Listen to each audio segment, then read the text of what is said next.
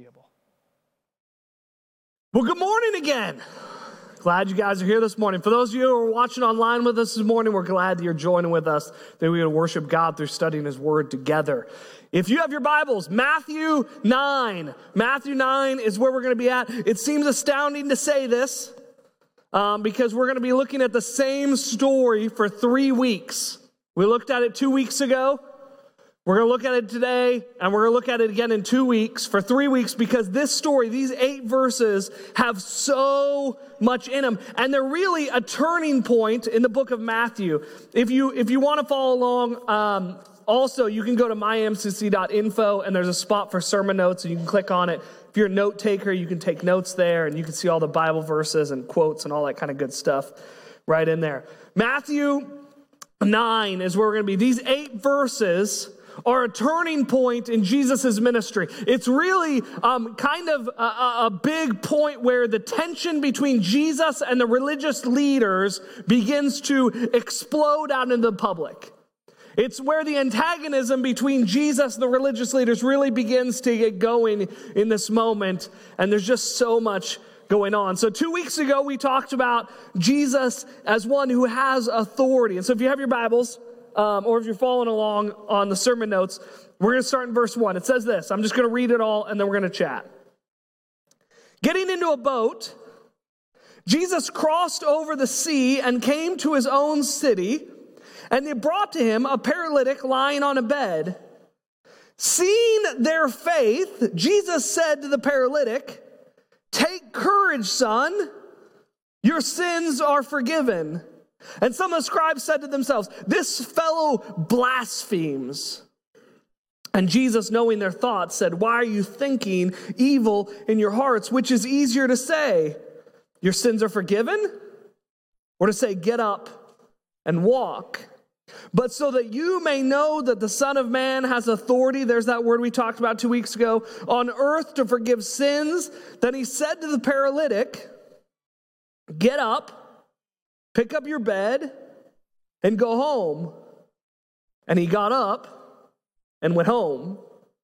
But when the crowd saw this, they were awestruck and glorified God who had given such authority to men. There's that word again we talked about two weeks ago.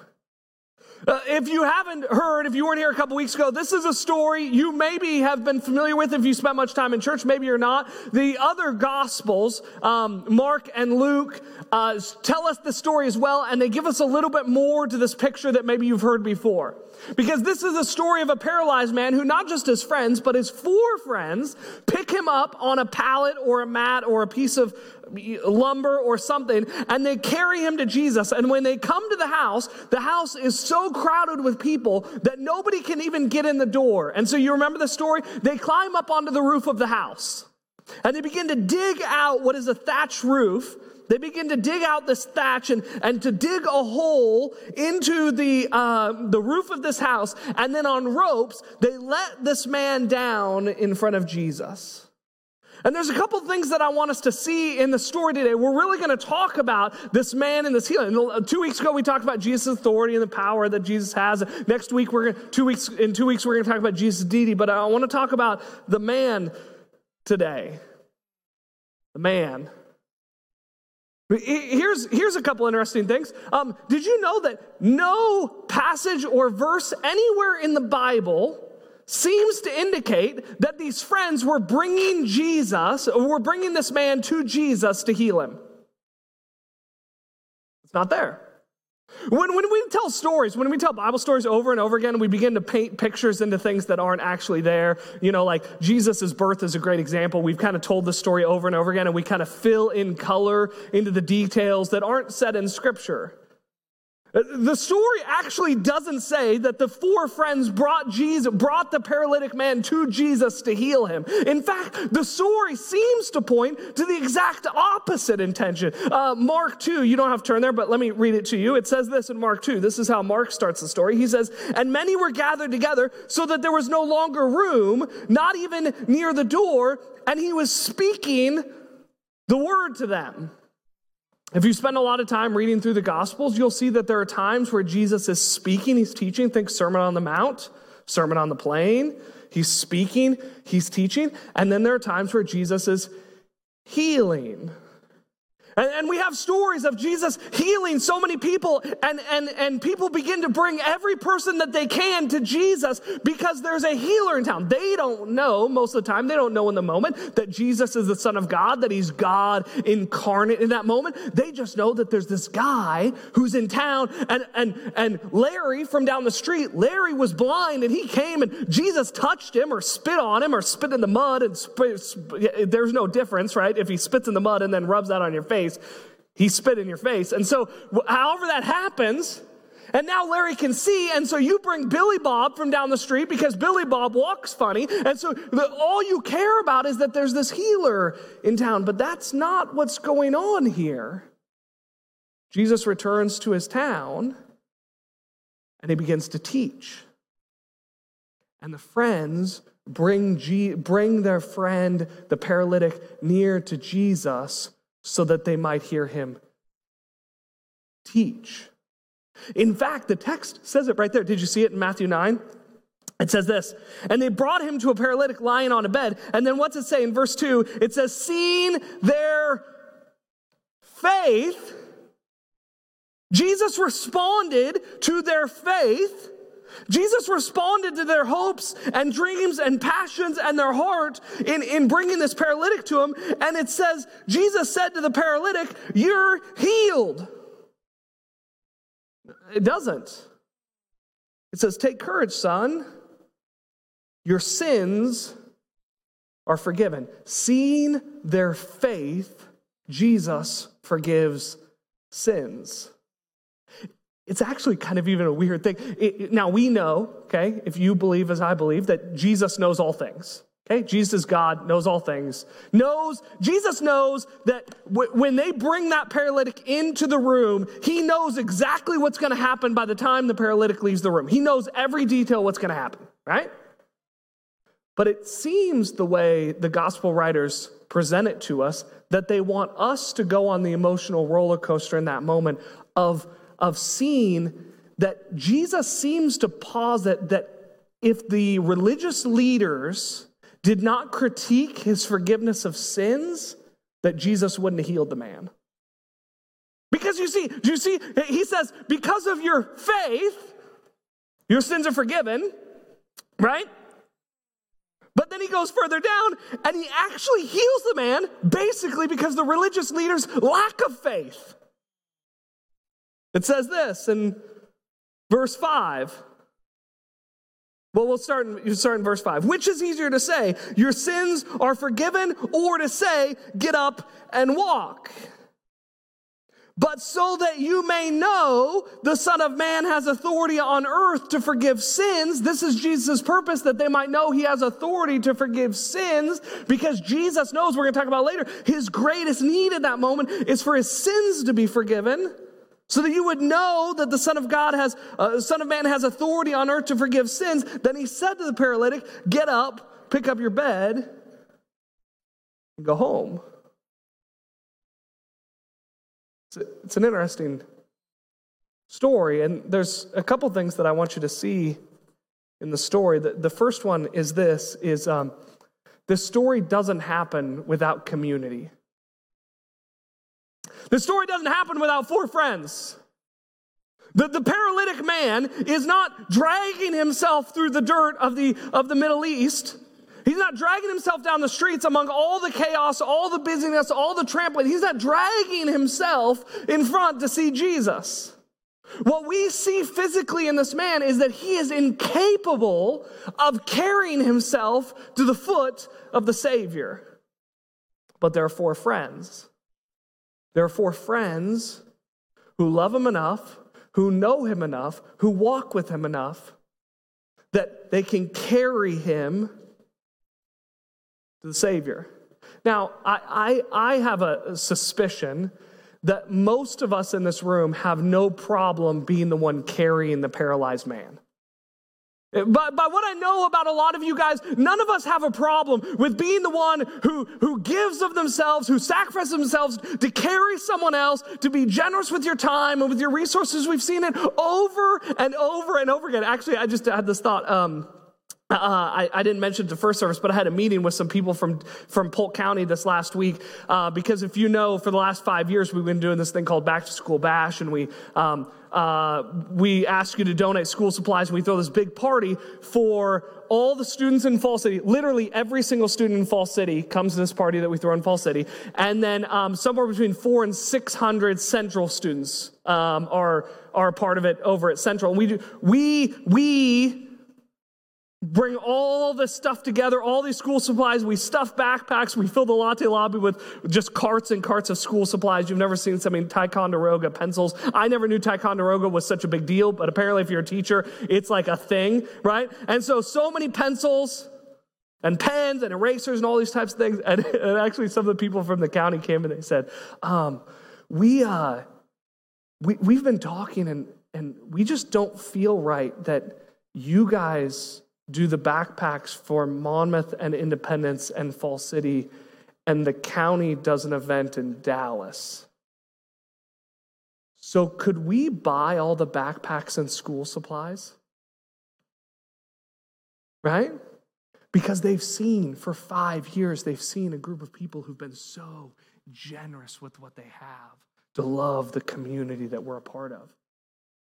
I, I doubt that many of us struggle with being the one willing to carry a struggling or broken friend to Jesus.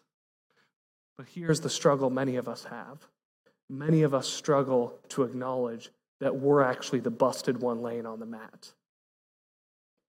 Can, can I give you a little secret? Can I, can I tell you a little a secret? Okay, uh, uh, did you know every single person in this room, every single one of them, including you, is busted? Oh man, let me tell you. Let me. T- I, I talk with some of you. Okay, um, busted. Right? No matter the car they drive, what their house looks like, the job they have, what their kids look like, every single one of us is busted. And yet, so many of us are trying to convince everybody else that we have it figured out and we have it together. And you know what it does? It makes us lonely. It makes us isolated and alone and anxious and fearful and angry. It makes us alone.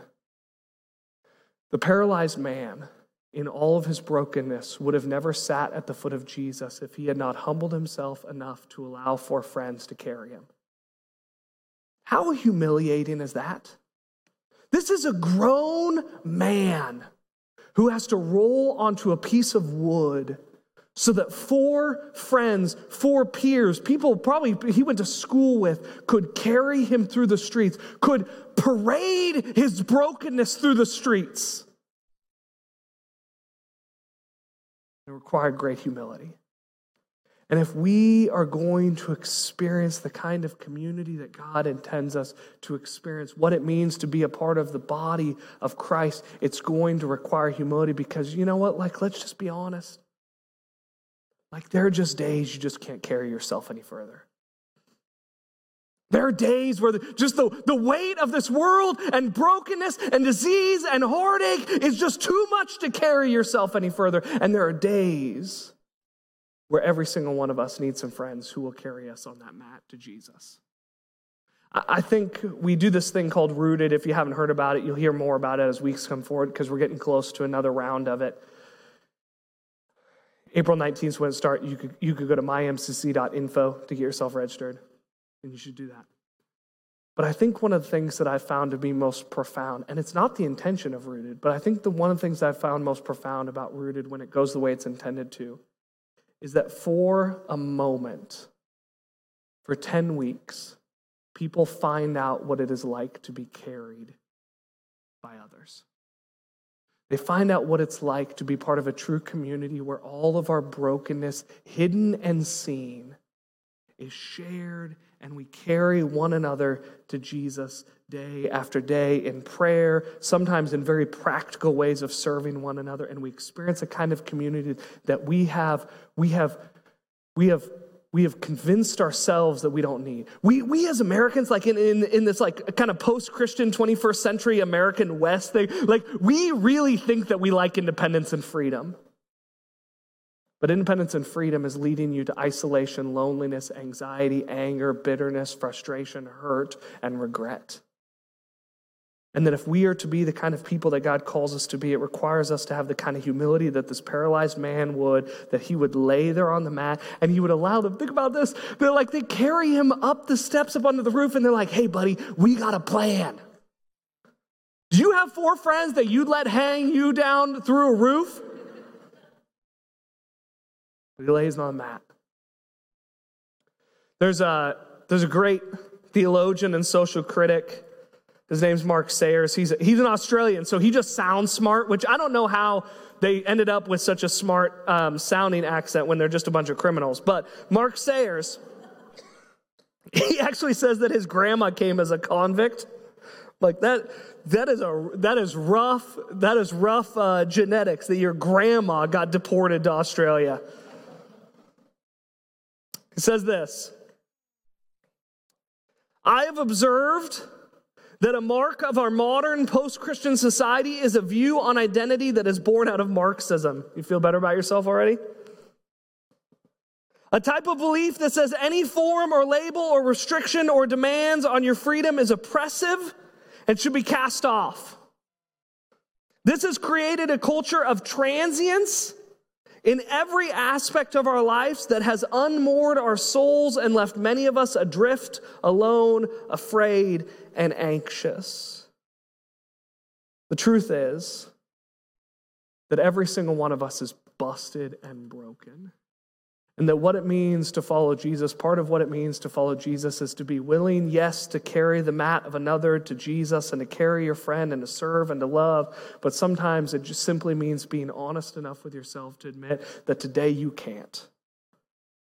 That the brokenness and the shame and the guilt and the regret and the hurt and the anger and the, the, the, the loneliness and the anxiety is just too much and allow yourself to be in a community where you can be honest with one another so that on those days, whether in prayer or in very practical ways, brothers and sisters in Christ can carry you to the foot of Jesus.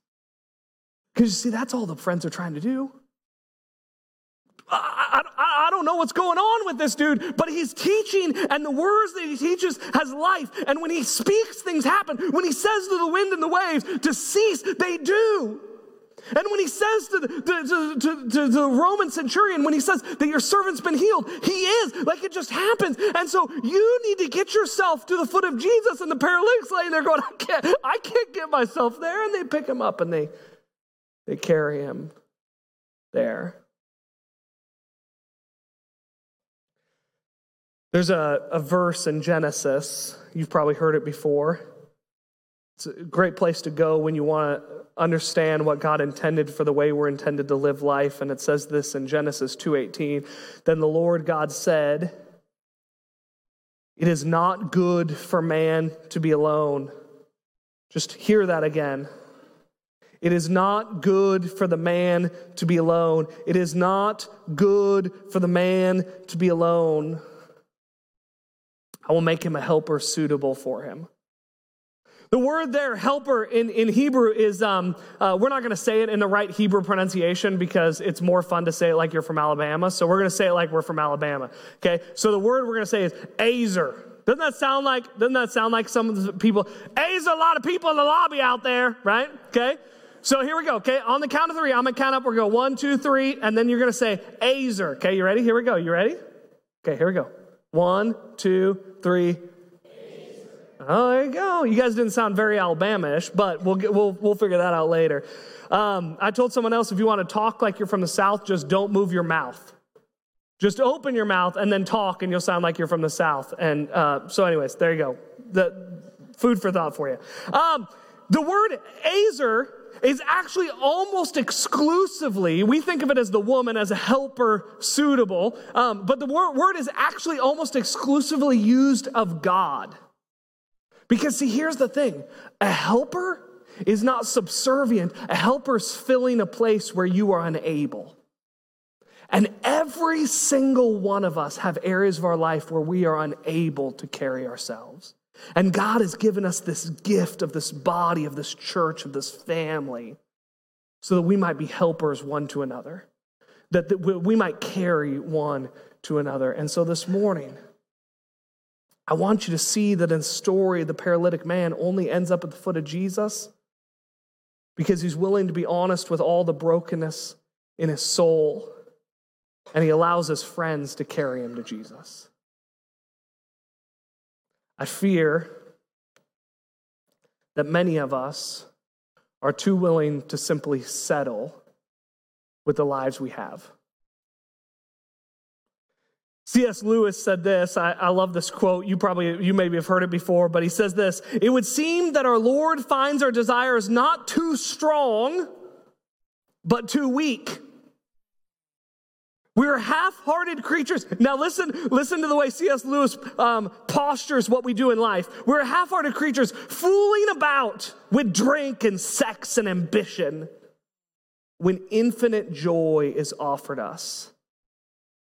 Like an ignorant child who wants to go on making mud pies in a slum because he cannot imagine what is meant by the offer of a holiday at the sea. We are far too easily pleased. I want you to know this morning that there is life and there's freedom at the foot of Jesus. And for some of you, all that is waiting between you living this life of settling to sit in the dirt and the mud of this world is the humility to be honest with yourself and one with another that scripture says that we might carry our burdens one with another so that we might come to the foot of Jesus and find life in him. John 5 4 says this You refuse to come to me to have life. At the foot of Jesus is life and freedom and restoration. Here's the other thing that's interesting uh, Jesus sees in this man when he, when, he, when he speaks to him. He doesn't see what everybody else sees, but instead he sees this man's greatest need. Look at it again. It says this in verse 2 And, and they brought to him a paralytic lying on a bed. Seeing their faith, Jesus said to him, to the paralytic, Take courage, son. Your sins are forgiven. Now, now you know the religious leaders freak out, they lose their mind, right? What? How could you do this? Because in Jewish thought, there's so much going on in here that we just don't even, even three weeks, we don't have time to unpack all of it. But in Jewish thought, there was a way that a person could say, Your sins are forgiven. If you violated the rules for them, sin is a totally different, uh, not totally different, but a, a, largely different concept than we have in 21st century America. For them, sin was violating one of the 613 commands of the Old Testament. And if you violated one of the 613 commands of the Old Testament, you could come to the temple and you could bring your offering or you could buy an offering there and you could take it to a priest and you could say to the priest, This is my offering for this type of thing. I need, uh, you know, whatever sin I've committed, I need this offering. And you give it to the priest, and the priest would take it and he would sacrifice it. And sometimes it'd be a burnt offering, and sometimes it wouldn't be. And they would sacrifice this offering to the Lord. And then after it was all done, the blood was run from the, from the calf or from the sheep or from the dove or whatever it was. And there was blood literally running off the mount of the temple. The, the priest would come back in garments that were soiled with the blood of the sacrifice sacrifice, and he would say to you, By the blood of the Lamb, your sins are forgiven. That didn't happen. Jesus stands there in house, and he says, Your sins. Your sins are forgiven. They're gone. Uh, the, the, the word in, in Hebrew is aphemi, um, I, I, put it, if you do the notes thing, you'll see it. I put it in there um, from the actual translate, like the actual dictionary of Greek words. Um, here's an interesting thing the definition forgive is actually the sixth variation of a way you could translate this word. The first one is this have gone away. Your sins have gone away. Your brokenness has gone away. Your shame has gone away. Your regret has gone away. Your fear has gone away. Your anger has gone away. And by the word of Jesus, he's freed. By the word. You see, for this man, his paralysis in their culture was a symbol of due punishment that he or an ancestor deserved. He, he didn't argue. Uh, uh, other people of their day didn't argue that the man was paralyzed, that was unfair, that it was, that it was an unkind world, that he was paralyzed. In fact, they would look at him with disdain because they would say, You deserve this. You deserve the brokenness that's in your life. You deserve the regret and the shame, and you should never let go of that regret and shame because you are receiving the punishment due you. And many of you have walked into this room believing the same lie. You deserve the regret. You deserve the shame. You deserve the bitterness. You deserve the heartache and the anger and the fear. You deserve it. See, you see, the problem though is the gospel. The Bible says this that there is therefore now no condemnation for those who are in Christ Jesus. Let me say it again so that you hear this. Therefore, there is now no condemnation for those who are in Christ Jesus. Therefore, there is now no condemnation. You know, you know what no means in the Greek? It means no, as none. There is no condemnation. That Jesus, through the cross, that if you are in Christ, that if you are a follower and a believer in Jesus, that because of the cross, that God says to you, there is now no condemnation. That the fear and the shame and the anger and the bitterness that causes you to hide, believing that you are unworthy or undeserving that you deserve what you've received, that it is just punishment for your rebellion or for your stupidity or for your brokenness or for your parents or for generations before. Jesus says, there, Paul says in Romans, therefore there is now no condemnation for those who are in Christ Jesus. The last thing that I want you to hear is this, and I think it's the thing that many of us need to hear in this room, is hear the words of Jesus to this man. He's just been carried across town on a mat, on a board. He's been lowered through as a spectacle in front of a crowd. He's been, he, he's, he's been set at the foot of this man he's never met in Jesus. And look at the words that Jesus says. He says this Take courage son. Take heart, my child.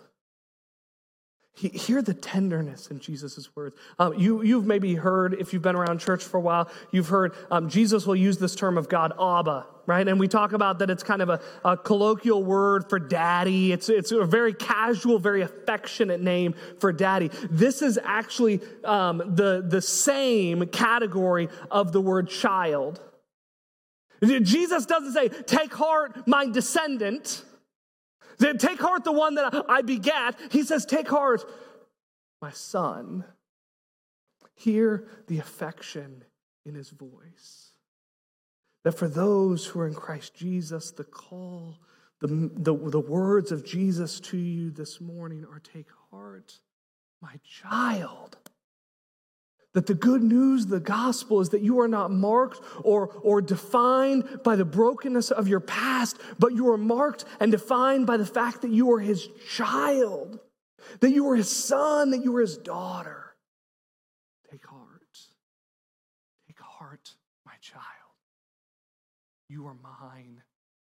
You are my dearly beloved child, that because of the grace and the mercy of God and because of the cross, we have been called and adopted as sons and daughters. And the condemnation that you feel, the shame that you feel, the anger that you feel, the bitterness that you feel. But it's all an illusion. It's all a lie from Satan.